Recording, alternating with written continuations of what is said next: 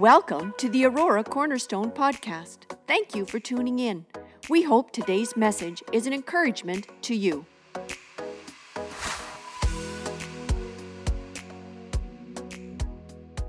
Summertime brings with it pop up thunderstorms. I actually love a thunderstorm.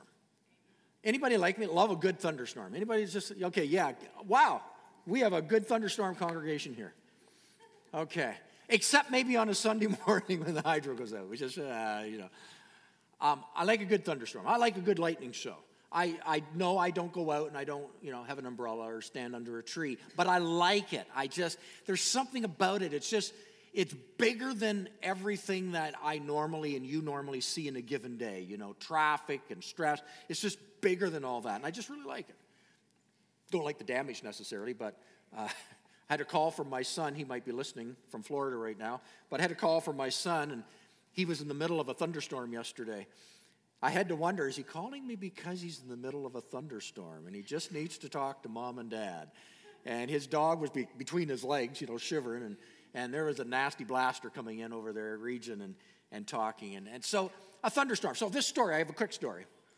It's Father's Day, it's Dad's Day.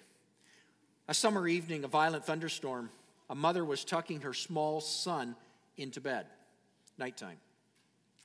She was just about to turn off the light when he asked in a very trembling voice, Mommy, will you sleep with me tonight? His mother smiled and gave him a reassuring hug and said, Oh, dear, I can't. I have to sleep with your daddy. As she began to make her way out, she heard him say, The big sissy. So, Dads, we get blamed for certain things that not necessarily is ours to own. There are a number of quotes that dads typically have been known to say. I've I pulled out six, and I've probably said all of them, some in more than one occasion. Here are some quotes dad tend to say. Quote number one ask your mother. Number two, don't worry, it's only blood. Third one, do I look like I'm made of money? Fourth one, I'm not just talking to hear my voice. The fifth, we're not lost.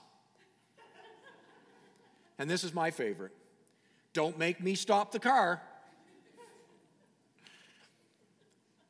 Would you go with me? Proverbs chapter 4 chapter 4, verse 3. So in Proverbs chapter 4, we're going to be reading that. It's a proverb of Solomon, King Solomon, thought to be a very wise person. Chapter 4, verse 3 When I was a boy in my father's house, still tender and only a child of my mother, an only child of my mother, he taught me and said, Lay hold of my words with all your heart. Keep my commands, and you will live. I want you to catch that last verse. His father taught him these things. Here it was Lay hold of my words, son, with all your heart. Keep my commands, and you will live long. Now, living long doesn't mean he's going to necessarily live to 100, it means his life will be full. There are those that don't have to make it to 100 and their life is full. There are those that make it to 100 and their life wasn't full. Lay hold of my words with all your heart, keep my commands, and you will live. Solomon was describing here his expectation of passing down to his own son what had been passed down to him. Words of wisdom, of guidance, of direction, an inheritance that he received from his dad that he now is passing down to his son. I thought that was a great text to launch this morning. We take here seriously here at Cornerstone Church our children. We take it serious enough that we will cut almost every other part of our budget but our budget towards our children and youth. We take serious our kids. We believe that God wants and has directed us to be involved in our children. Our children, in the formation, the early years of their life, need godly interaction. If you believe that, say amen. You believe that? We really do need to be involved in the raising and training of our children. And Cornerstone takes that seriously. We believe in, uh, even as a child, as a baby, we call it baby dedication, where the parents, is, it's as much for the parents as it is for the child to have a baby dedication. We now call it child dedication because sometimes the child is much older than just a baby, where we dedicate that child to the Lord. It's a blessing to the child. I believe it's a blessing to the child, but it's also as much for the parents. It's as much for mom and dad.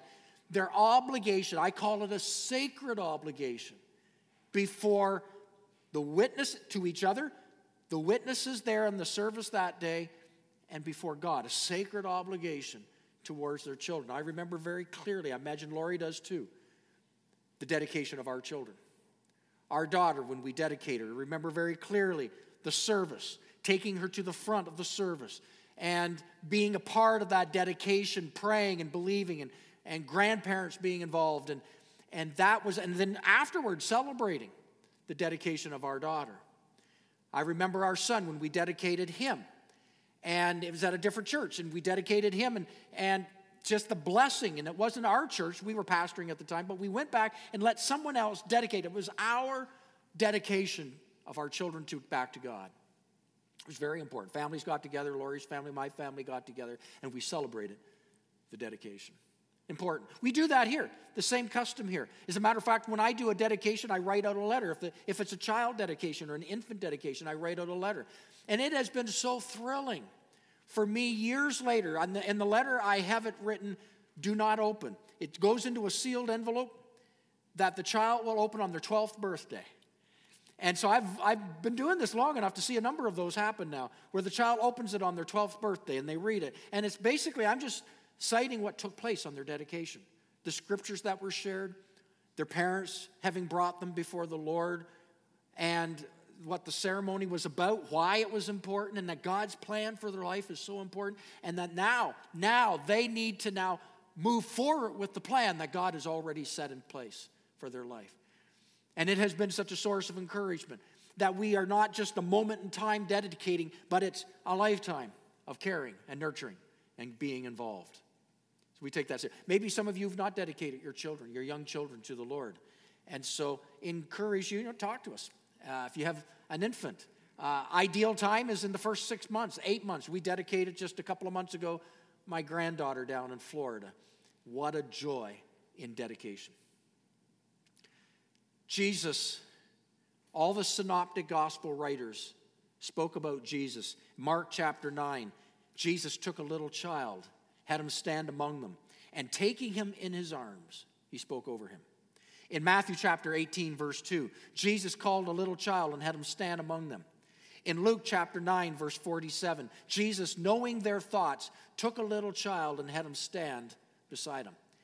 All the gospel writers were in common agreement when they looked at how Jesus identified with little children.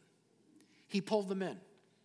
In that society, they were pushed to the fringe, but Jesus invited. When there was a little child, he made room for a child. Come on in.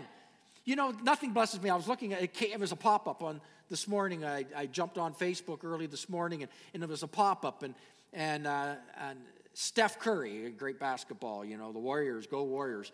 And, and Steph, and it showed Steph, I mean, he's, I, I would be thrilled. And this little child, and Steph went over and he took his shirt off in a practice, not in the last couple of days, I don't know when he did this, and he wrote this note of encouragement to this little child and gave his, his sweatshirt to this. Now you'd think, ew, but I, no, not with Steph. It's like, you grab that thing. And, and, he, and grab that shirt. And I was just like, God bless people who bless children. They need blessing, they need to be trained. And Jesus is our model. What an example. He would, if he saw children, they weren't to be pushed away, they were to be brought close. Invest in that life because you got a whole life ahead of them that will see the things of God. I am thrilled some of you came to Christ late in your life. You know, uh, when I asked how many as children came to Christ, a third of the hands went up. So that means two thirds came after childhood to Christ. Some of you well into your adult years. But what it is to have a child who just as a child is a messenger for Jesus all through their life. What a privilege it is.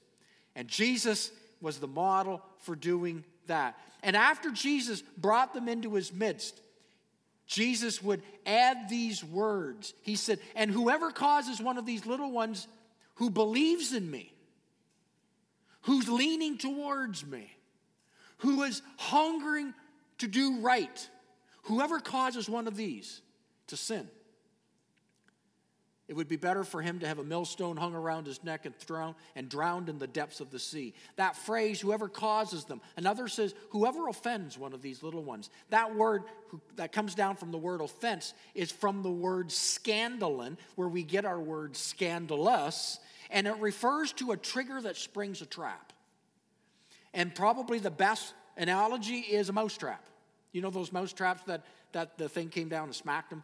and and has a little spot there that you put the cheese or the peanut butter and then you very gingerly pull it back and try not to get your fingers in it. You know we've been there and done it.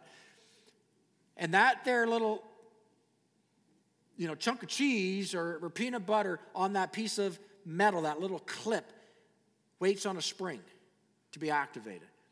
That's that's what offense means. You have sprung a trap you've laid a snare waiting for a bite. And Jesus says, if you lay a snare for one who believes in me, it won't go good for you. That's the least of it's not going to go well. Do not be a snare. Do not be scandalous. Do not bring an offense to a little one. These things will trap and slaughter their hearts and their future. You better not do it, he said. Don't do it.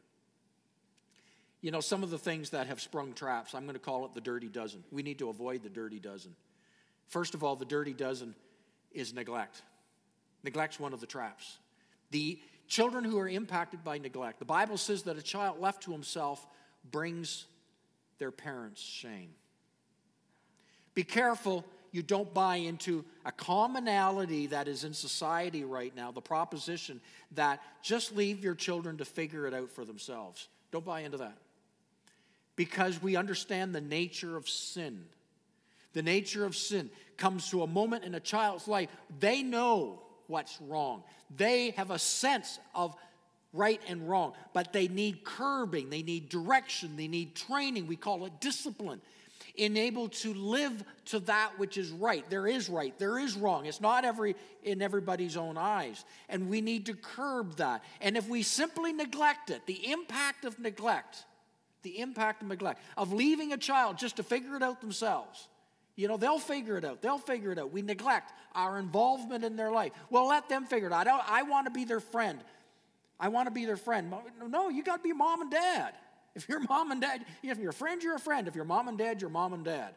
And the purpose of a mom and dad is to nurture and to discipline and to train that child in the way that that child needs to go who disciplines them while, I mean, if the child is just sitting and being, being educated by their friends, being educated by society, being educated by their devices and media, they will go a wayward way.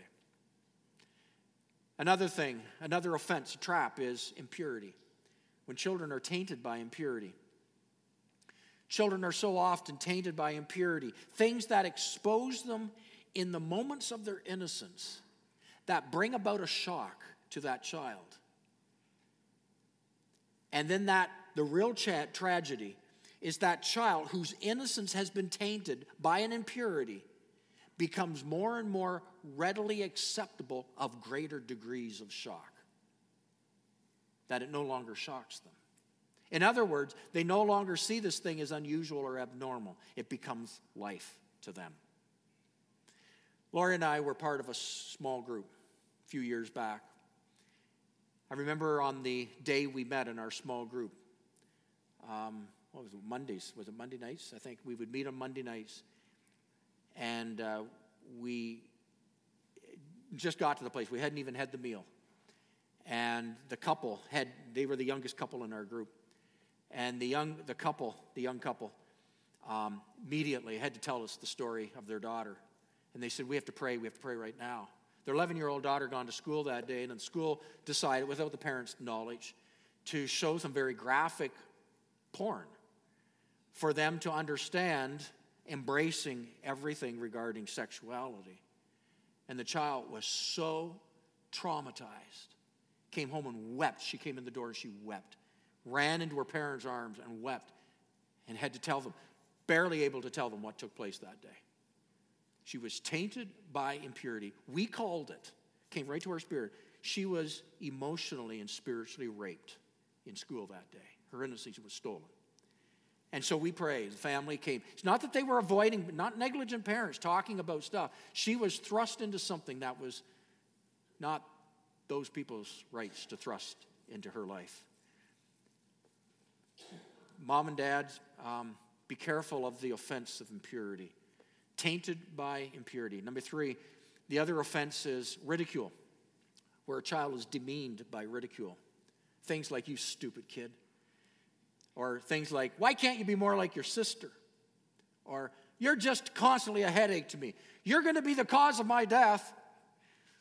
You and I know that a child doesn't need to hear these too many times before they start believing it. Ridicule. Fourthly, poverty debased by poverty. Some children, out of situations, are forced to live in garbage. But there comes a point, if we're not careful, that they begin to view themselves like the garbage around them. What about abuse? Violated through abuse. Or the offense of those in authority have offended them. Humiliated by authority. Children are vulnerable by those in authority around them. That's why we have cornerstone protection we take seriously. God, help us to not overstep a child's safety and the parent's trust. We take it so serious. So we go through training, we go through police checks, we do all of that stuff, hold each other accountable downstairs. That's why we need multiple people. So we have accountability upon accountability so that we raise our children well and they're safe. That I send my children, I know they're going to be safe. There's a standard in this place. I believe in that. I know you believe in that. Parents, you, you do not want to roll the dice on this one because all you have to do is roll it once bad and the trauma is there for life. No, no, not God forbid in the house of God. God forgive, forbid amongst believers in Christ. Oh, yes, but it happens. And so that place of authority, authority when we have spoken words over them, people who they admire. It can be a teacher, it can be a coach, it can be a relative, it might be a remark that was intentional or unintentional, a disapproval that brings a wound to their heart and spirit. There's the trap of disappointment. They're bruised by disappointment. You ever had parent break promise? Break promise more than once? You know, Lori and I cringe to this day when we hear people making promises to their kids that we know that they are powerless to keep. They do it as if to appease them, they do it as if to get them to back off. I'm not sure why they do it. But we purposed in our life don't make those promises. Just say, God will help me to do this. Because when you make promises, then when you hear that God has made promises, and this happens in the church, when you say, Here's a promise of God, as a matter of fact, in my Bible, I have 100 promises I've written down that God has given. But if I had grown up with people breaking promises, then that would mean nothing to me. And there's a lot of you who have a hard time believing in promises of God because you grew up because promises didn't mean anything. It's the offense of broken promises. What about divorce? Shattered by divorce.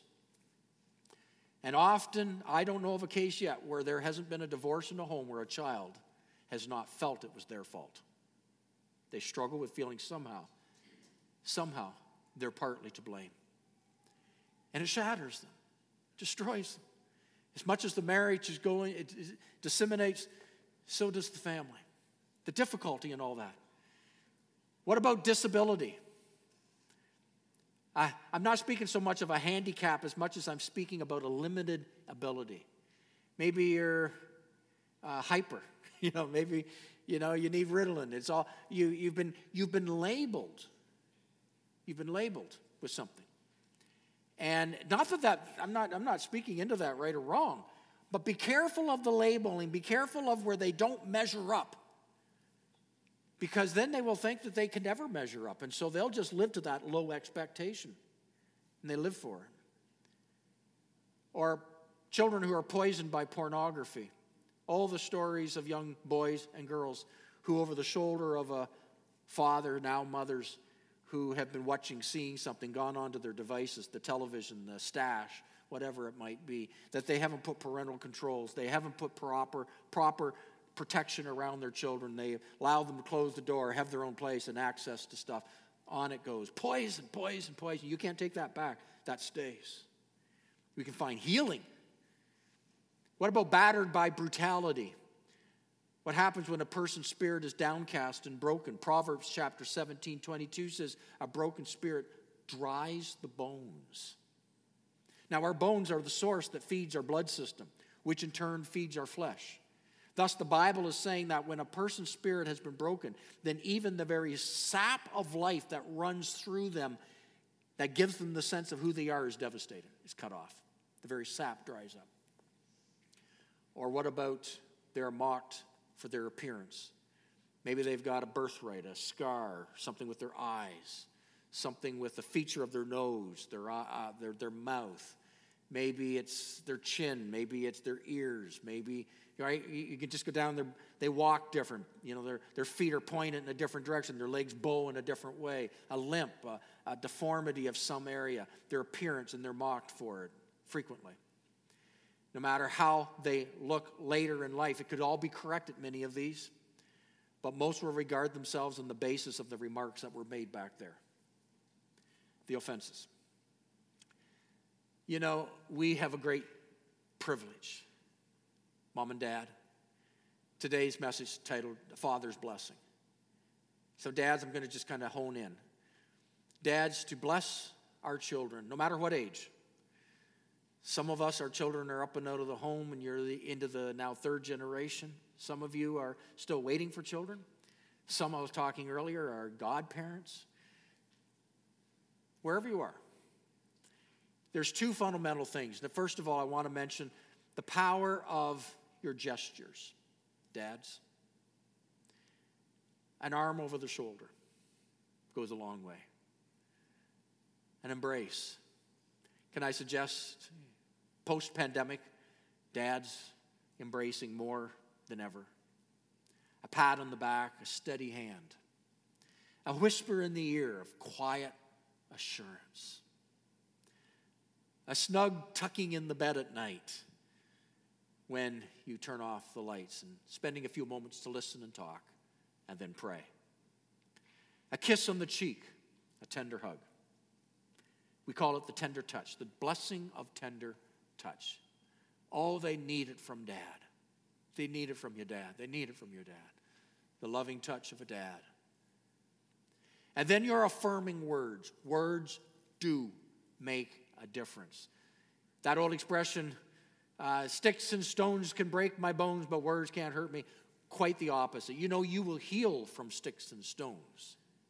Many people here today have never healed from the words. Words that affirm and approve.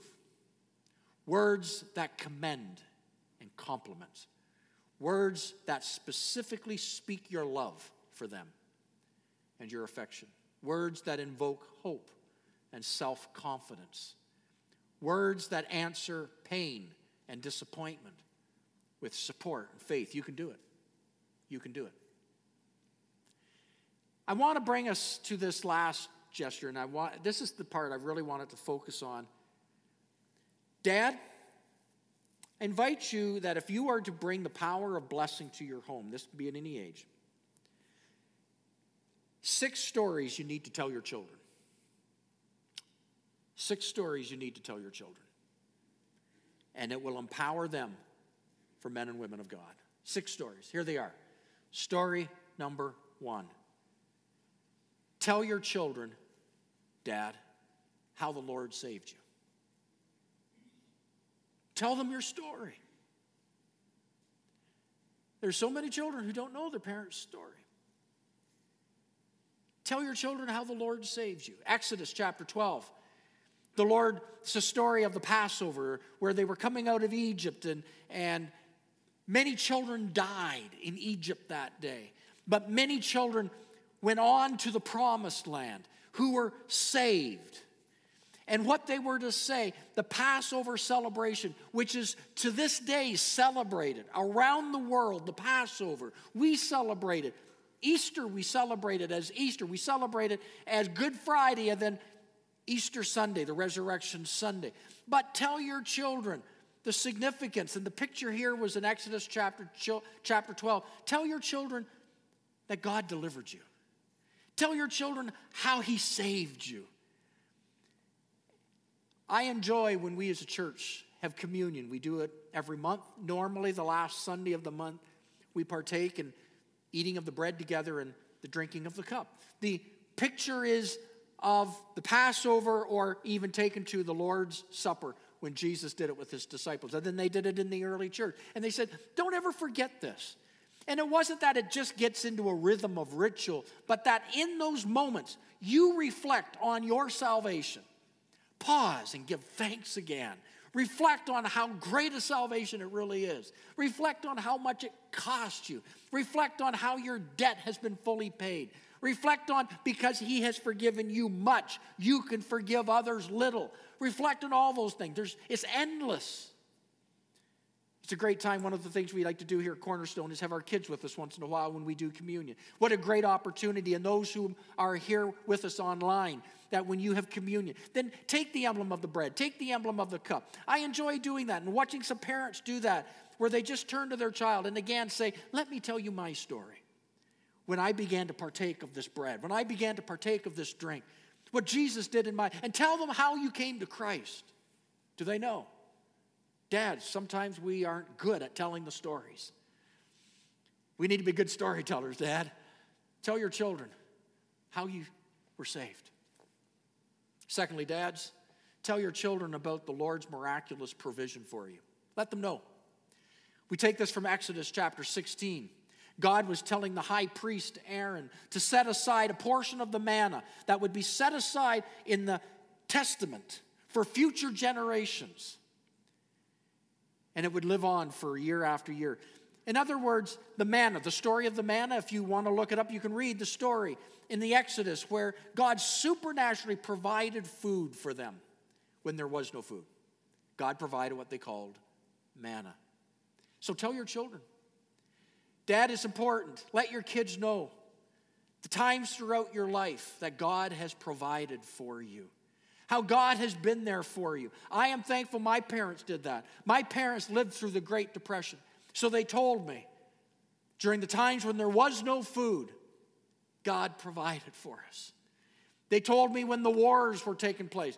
My parents have lived through both the major wars, World, World I, World War II, how God provided.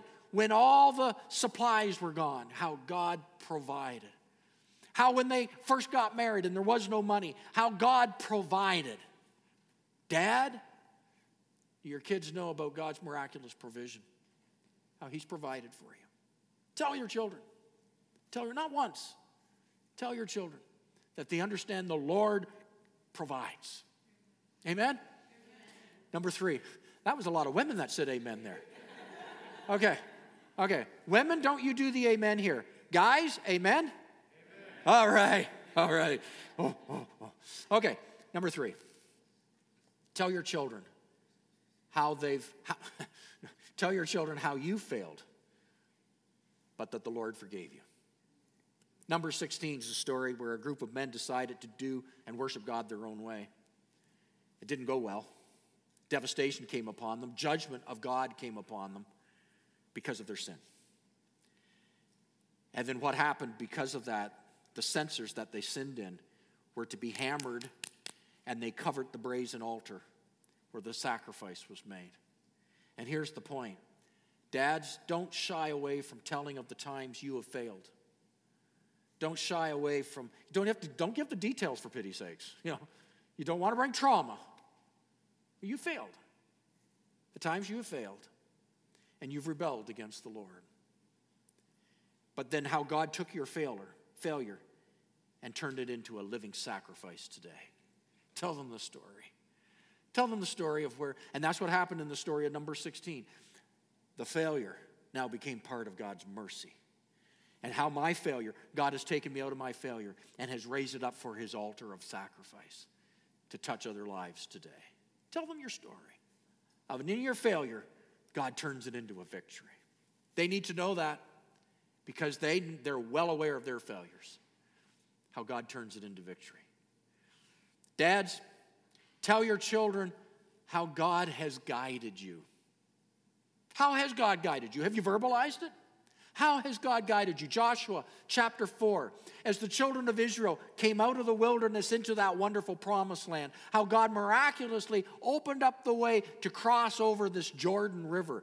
And when God opened up the Jordan River, God told them, told the priests, I need you to make these stones of memory. That when the waters come back, you will come back year after year, generation after generation, point to the river and say, God opened it for us because He has a plan for your life. Let them know how God has guided you miraculously in your life, brought you to the place where you are, that you might show them that in the midst of your struggles, God will guide you into your promised future. Tell your children how God has led you today into a better place than you were yesterday. Let them know it. Tell your children how God has guided you. Number five, dads, Tell your children how God has delivered you. Esther chapter 9. It's a story of where an entire race was going to be annihilated. And yet, through Mordecai and Esther and just God's hand in the middle of it all, he brought deliverance upon a people. And it becomes the Feast of Purim. The Jews still celebrate it to this day, the Feast of Purim. And that feast is so that you never forget how God has delivered you. The enemy was bigger, but your deliverer is bigger yet. God has delivered you.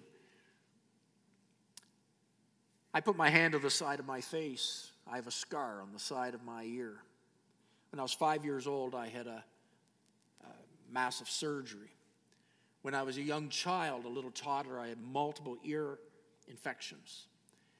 And my parents were nudged by the Lord and one particular ear infection take him to the doctor. And after that, they insisted he, me, go to a specialist. Back in the day, they didn't have a whole lot of specialists. You had to travel a long way. Went to the specialist. The specialist took a look, and within 24 hours, I was on the operating table.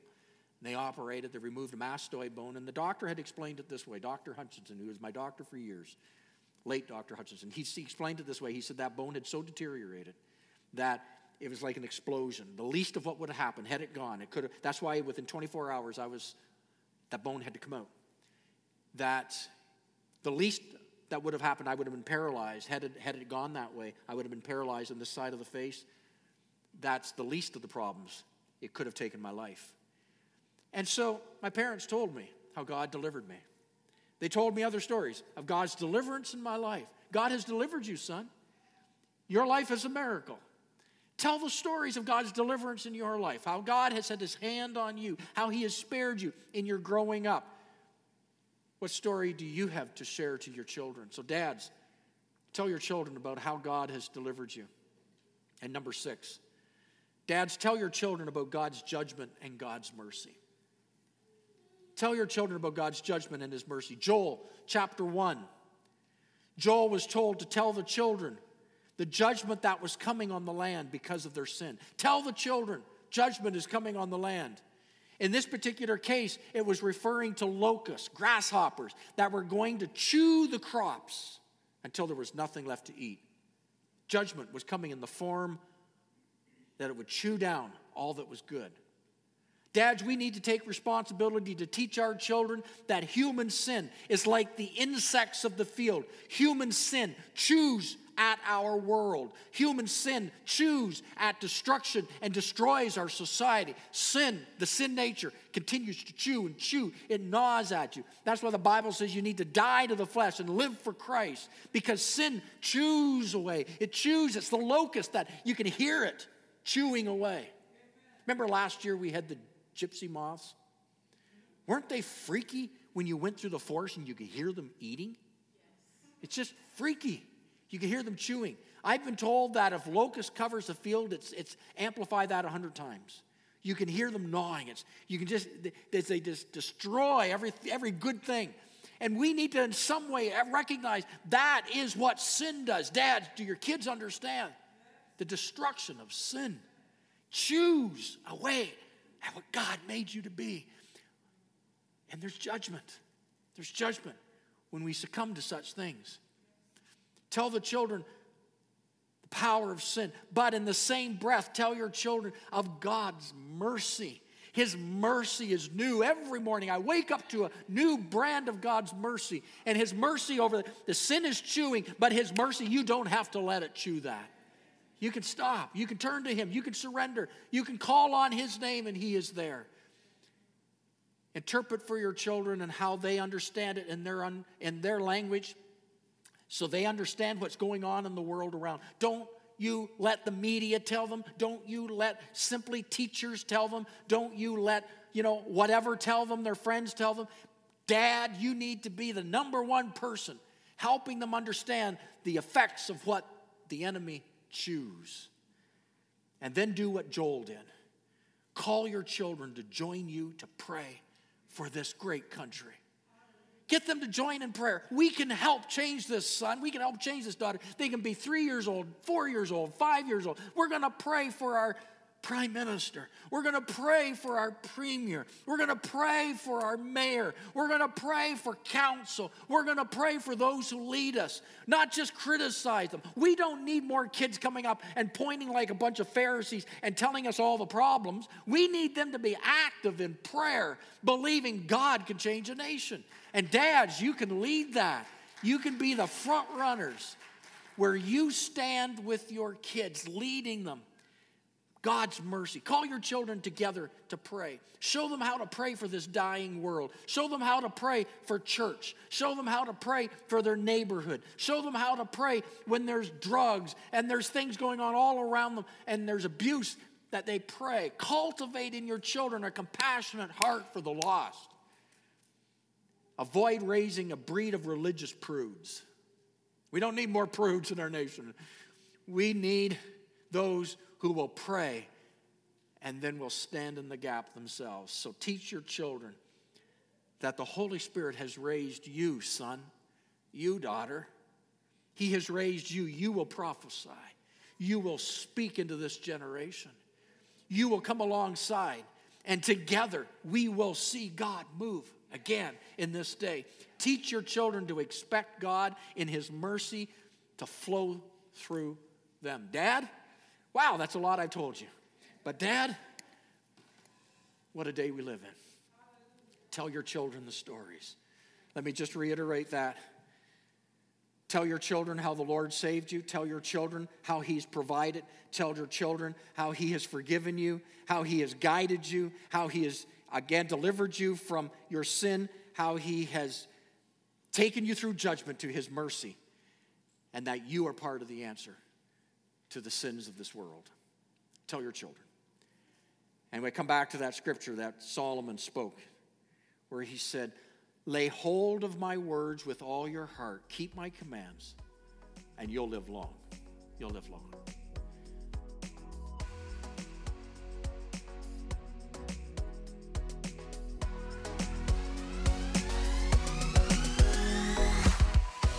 Thanks for listening to the Aurora Cornerstone podcast remember to subscribe. For more information about our church and our ministries, visit auroracornerstone.ca.